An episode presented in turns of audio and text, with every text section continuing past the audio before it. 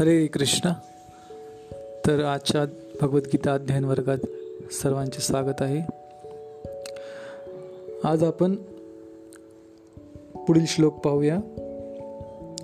काल आपण पाहिले की वेगवेगळे दोन्ही बाजूचे महारथी कशा प्रकारे आपलं शंखनाद करतात तर त्याचंच कंटिन्युएशन आहे पुढे. भगवद्गीता प्रथम अध्याय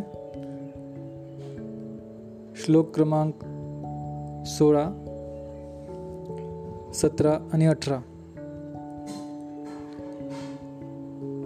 अनंत राजा कुन्तिपुत्रो युधिष्ठिरः नकुलः स देवश्च सुगोषमणिपुष्पकौ काश्यश्च परमेश्वाः स शिखण्डी च महारथः दृष्टदुम्नो विराटश्च सात्तकिश्चापराजितः द्रुपदो द्रौपदेयश्च सर्वश पृथ्वीपते। सौभद्रश्च महाबाहु। शंखान दद्मू पृथक पृथक। तर यापुढे आपण शब्दार्थ वगळून टाकू आपल्या अध्ययनातून. फक्त अनुवाद आणि तात्पर्य पाहूया. शब्दार्थ तुम्हाला हवा असेल तर मी पोस्ट करील. तर अनुवाद आणि तात्पर्य परमपूज्य अभयचरणावीन भक्तिवेदान स्वामी प्रभुपाद यांच्याद्वारे. कुंतीपुत्र राजा युधिष्ठिराने आपला अनंत विजय नावाचा शंख वाजविला. त्यानंतर नकुल आणि सहदेव यांनी सुघोष आणि मणिपुष्पक नामक शंख वाजवले.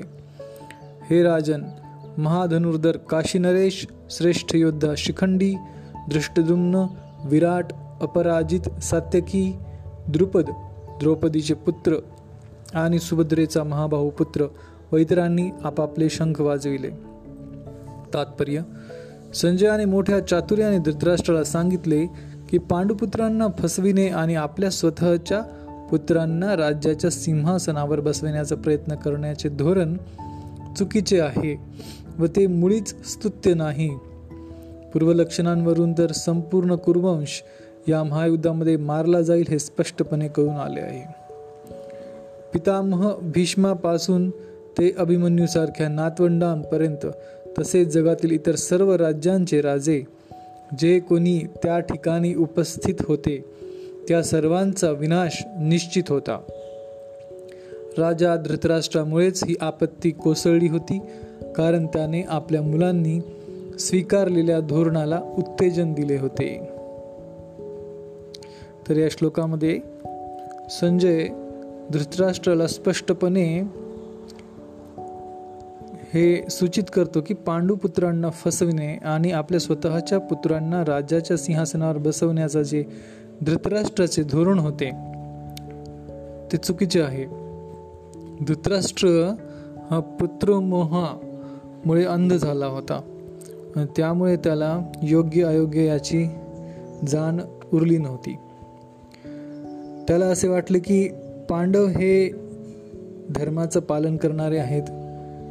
युधिष्ठिर महाराज हे स्वतः धर्मराज आहेत. तर ते धृतराष्ट्राचं ऐकतील आणि युद्ध टाळतील. आणि संपूर्ण राज्य आपल्याच मुलांना मिळेल. परंतु असं झालं नाही. जेव्हा भगवान श्रीकृष्ण तिथं स्वतः उपस्थित आहेत ते अशा प्रकारचा अन्याय कसा होऊ देतील? त्यामुळे जे युद्ध जे युद्ध येऊन ठेपले आहे तर आता धृतराष्ट्राला त्याची भीती वाटते. की या धृतराष्ट्रामुळेच ही आपत्ती कोसळली त्याने वेळीच आपल्या पुत्राला आवरले असते. तर हे अशा प्रकारे प्रसंग ओढवला नसता. आणि या धृतराष्ट्रच या सर्व परिस्थितीला जबाबदार आहे. हे संजय धृतराष्ट्राला सूचित करीत आहेत. श्लोक क्रमांक एकोणीस. सघोषोधार्थ राष्ट्राणां हृदयानि विदारयत. नमश्च पृथ्वीं चैव तुमुल्योभुनादयन अनुवाद आणि तात्पर्य हा विविध प्रकारचा शंख निनाद वाढतच गेला आणि या निनादाने आकाश व पृथ्वीतील दुमदुमून गेले आणि धृतराष्ट्र पुत्रांची हृदय विदीर्ण झाली. दुर्योधनाच्या पक्षातील भीष्म आणि इतर जेव्हा इतरांनी जेव्हा शंखनाद केला तेव्हा पांडवांची हृदय मुळीच विदीर्ण झाली नाहीत. अशा प्रकारच्या घटनांचा उल्लेख आढळत नाही. परंतु विशिष्ट श्लोकामध्ये पांडव पक्षांच्या बाजूने करण्यात आलेल्या शंखध्वनीमुळे धृतराष्ट्रपुत्रांची हृदय विदीर्ण झाली असे सांगितले आहे. याचे कारण म्हणजे पांडव आणि त्यांचा भगवान श्रीकृष्णावरील दृढ विश्वास होय. जो भगवंतांचा आश्रय घेतो तो महाभयानक आपत्तीमध्येही भयभीत होत नाही. तर या श्लोकामध्ये आपण स्पष्टपणे पाहू शकतो की जे भगवंताचा आश्रय घेतात आणि सदैव धर्माच्या बाजूने असतात. त्यांच्या हृदयामध्ये भय उत्पन्न होत नाही. परंतु जे अधर्माच्या बाजूने असतात आणि अधर्मी वृत्तीचे पालन करतात अत्याचार अन्याय यांच्या बाजूने असतात. त्यांच्या हृदयात नेहमीच भय असते. आपण पाहिले याच्यापूर्वीही की रावण कुंभकर्ण अशा राक्षसांच्या मनात सदैव भय होतं. कंसाच्या मनात सदैव भय होतं. परंतु जे भगवंताचे भक्त असतात ते नेहमी धार्मिक वृत्तीचे असतात आणि धर्माचे पालन करणारे असतात. त्यांच्या मनात कसलेही भय राहत नाही. त्यांचा भगवंतावर संपूर्ण दृढ विश्वास असतो. त्यामुळे ते निर्भय असतात.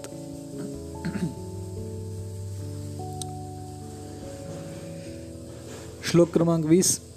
अथ व्यवस्थितान दृष्ट्वा धार्तराष्ट्रं कपी ध्वज प्रवृत्ते शस्त्रसम्पाते धनुरुद्दम्य पाण्डवः ऋषिकेशं तदा वाक्यम् इदम् आह महीपते। अनुवाद आणि तात्पर्य।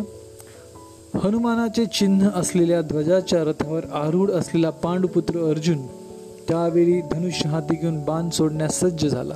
हे राजन व्यूहरचनेतील धृतराष्ट्र पुत्रांकडे पाहून अर्जुन भगवान श्रीकृष्णांना पुढील प्रमाणे म्हणाला तात्पर्य युद्धाला आरंभ होण्यास थोडाच कालावधी होता. वरील कथनावरून समजून येते की युद्धभूमीवर प्रत्यक्ष भगवान श्रीकृष्णांद्वारे मार्गदर्शित पांडव सेनेची अनपेक्षित व्यूहरचना पाहून धृतराष्ट्र किंचित निराश झाला होता. अर्जुनाच्या ध्वजावरील हनुमानाचे चिन्ह हे विजयाचे आणखी एक लक्षण आहे. कारण राम रावण युद्धामध्ये हनुमानाने प्रभू श्री रामचंद्रांना सहाय्य केले होते. आता राम आणि हनुमान दोघेही अर्जुनाला सहाय्य करण्यासाठी त्यांच्या रथावर आतूळ हो आरूढ होते. भगवान श्रीकृष्ण म्हणजे स्वतः श्रीराम आहेत आणि ज्या ठिकाणी भगवान श्रीराम आहेत त्या ठिकाणी त्यांचा नित्य सेवक हनुमान आणि त्यांची नित्य सहचारिणी भाग्यलक्ष्मी श्रीमती सीतादेवी उपस्थित असतात.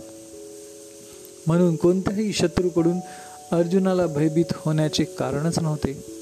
आणि सर्वात मुख्य गोष्ट म्हणजे इंद्रियांचे स्वामी स्वतः भगवान श्रीकृष्ण त्याला मार्गदर्शन करण्यासाठी उपस्थित होते. याप्रमाणे अर्जुनाला युद्ध करण्यासाठी हितकारक मार्गदर्शन प्राप्त होते आणि भगवंतांनी निर्माण केलेल्या अशा आशादायक परिस्थितीमुळे युद्धामध्ये निश्चितपणे विजय होण्याची खात्री होती. तर या श्लोकामध्ये संजय हे सांगतात की कशा प्रकारे धृतराष्ट्र हा निराश झाला होता. युद्धभूमीवर भगवान श्रीकृष्ण पांडवांच्या पक्षामध्ये होते.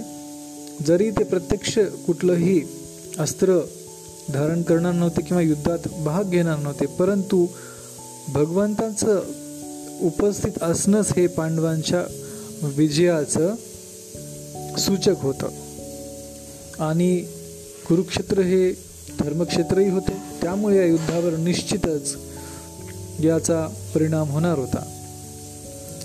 अजून एक चिन्ह इथं दर्शविलं आहे की अर्जुनाच्या रथाच्या ध्वजावर हनुमानाचं चिन्ह होतं. आणि पूर्वी पण कसं राम आणि रावण या युद्धामध्ये हनुमानांनी प्रभू रामचंद्रांना सहाय्य केले होते. आता राम आणि हनुमान दोघेही अर्जुनाला सहाय्य करण्यासाठी त्याच्या रथावर आळरूढ होते. भगवान श्रीकृष्णांच्या रूपाने राम आणि हनुमान रथावरती ध्वजामध्ये कपिध्वज जो होता अर्जुनाचा ते असे दोघंही अर्जुनाच्या बाजूने होते. त्यामुळे त्याला विजयाची पूर्ण शाश्वती होती आणि किंचितही भय नव्हतं त्याच्या हृदयामध्ये. तर अशा प्रकारे आपण हे श्लोक पाहिले आज. उद्यापासून अर्जुन अर्जुनाचे प्रश्न किंवा भगवंताला अर्जुन अर्जुन आणि कृष्णाचा संवाद सुरू होणार आहे. तर उद्या आपण बाकीचे श्लोक पाहू. हरे कृष्ण. धन्यवाद.